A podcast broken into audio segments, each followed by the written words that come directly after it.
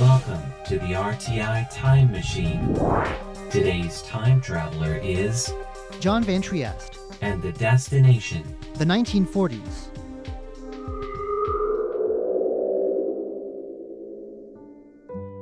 For much of the 20th century, Yang Sanlang was one of the leading figures in Taiwan's art world. He was part of that generation of painters who established Western art as a serious pursuit in Taiwan. And he showed that Taiwanese painting, and especially Taiwanese Impressionism, could achieve world class results. Last week, we heard from the artist's son, Daniel Young, about Yang Sanlang's early life. His sneaking off to Japan to study art, his great acclaim back home in Taiwan, and his period spent soaking in the work of the masters in France. We heard about artistic triumphs in leading exhibitions of the time and how Yang and a group of contemporaries set up the Taiyang Fine Art Association to promote Western art in the 1930s. This week, Yang Sun joins us once again from the Yang Sanlang Museum, where many of his father's works hang today.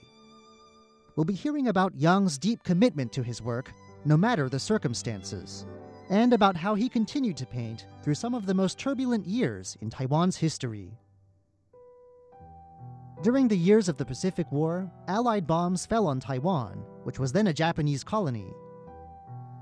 The war years also saw a scarcity of art supplies. But despite the bombs and the lack of paints, Yang continued to make stunning paintings in the seaside town of Danshui, north of Taipei. One painting in particular stands out from this period. It's very extremely resembling Monet's painting of Lily Flower Pond. During the wartime, there was a shortage of painting material, so he, he can only paint it real thin, but that made this painting resembling Monet's painting. With the end of the war in 1945, the order that Yang had known for his whole life ended too, with 50 years of Japanese rule replaced. The Republic of China government from across the Taiwan Strait now took control in its stead. But relations between local Taiwanese residents and the new government based in mainland China were not good. Tensions grew and finally erupted on February 28, 1947. A popular uprising was met with extreme violence from the government, with soldiers massacring across much of Taiwan in a frenzied rampage. Intellectuals were in especially great danger. Yang's son, Daniel Young, was a child at the time, and he remembers the violence clearly.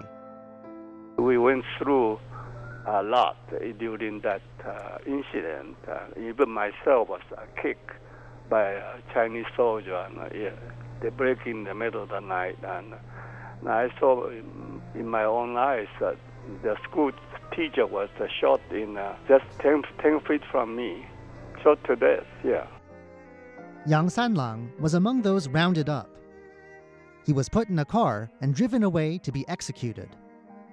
He was saved by a lucky combination of events, quick thinking, and sympathy from someone with authority. They were ready to go to shoot him, you know, on the way, and my mother insisted to go with him. Their tire broke down, and uh, the soldier went to look for the repairman and stopped in the uh, police station in uh, in Beitou. And uh, in the police station's chief was Taiwanese, and uh, he recognized uh, my father, and he asked him to run. It wasn't unusual that the police chief would have known Yang. Under Japanese rule, he'd been a Taiwanese hero, with local papers reporting on his feat of getting into Japan's top art show. Now Yang needed to run, and he needed a distraction. Fortunately, his wife, Daniel's mother, knew just what to do. When the soldier come back, my mother big sound. He, she made a big sound. Say, "What you going to do about it? I lost my husband because of you guys." And you know they, they didn't know what to do. My mother's voice was stronger than them, and I, I think my mother was like a, making a, you know like a trick, try to scare them or something. She shouted so angrily and made such a scene that the soldiers were stunned into silence. Meanwhile, Yang made his escape. According to my father, he ran out to the, the Tamsui River and he found a fisherman with a little boat, and uh, he hid in a boat, the bottom of the boat, and he head for the Taipei. And he, he said at that time the, he was approaching Taipei.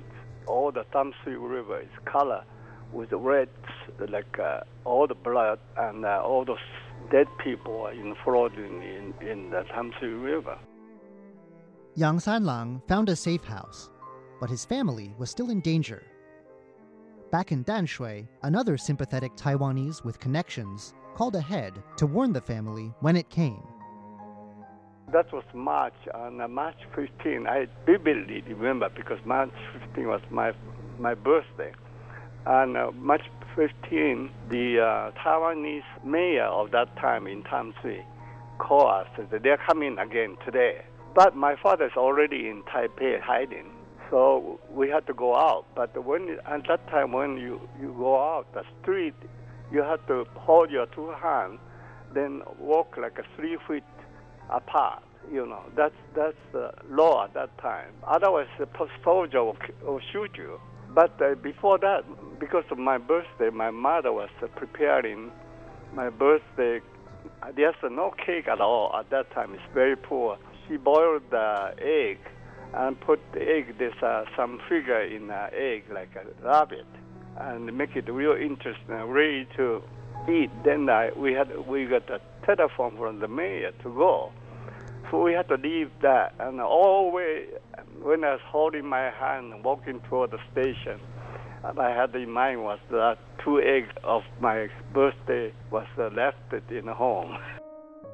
He never did get to enjoy those birthday eggs. It wasn't just Taiwanese locals who looked out for Yang Sanlang. Mainland Chinese who'd come over with the government didn't necessarily agree with the government's use of violence on Taiwan. There was uh, one uh, musician coming from uh, mainland China.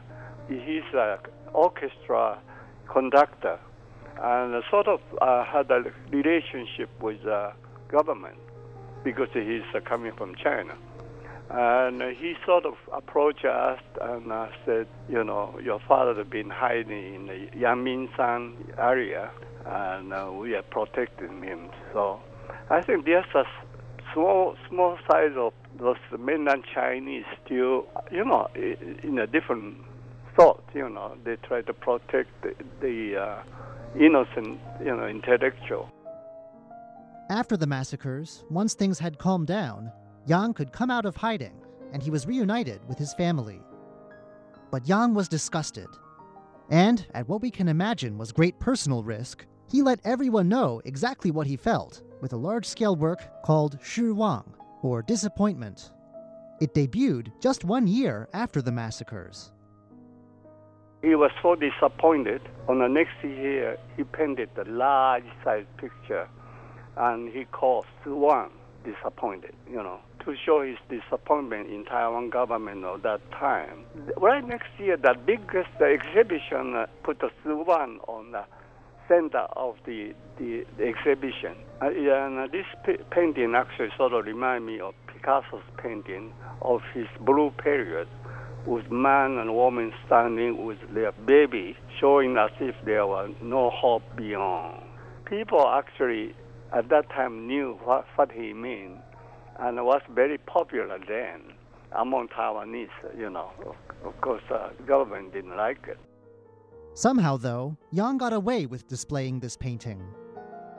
You can't see this work today, because later in his life, with the first sprouts of Taiwan's democracy, Yang Sanlang no longer felt disappointed. However, this painting was destroyed by the artist himself later when Lee Teng-hui became a president. He felt the hope there. He cut it up and uh, painted over another picture. Yang's near brush with death now past, he would continue to live almost to the age of 90.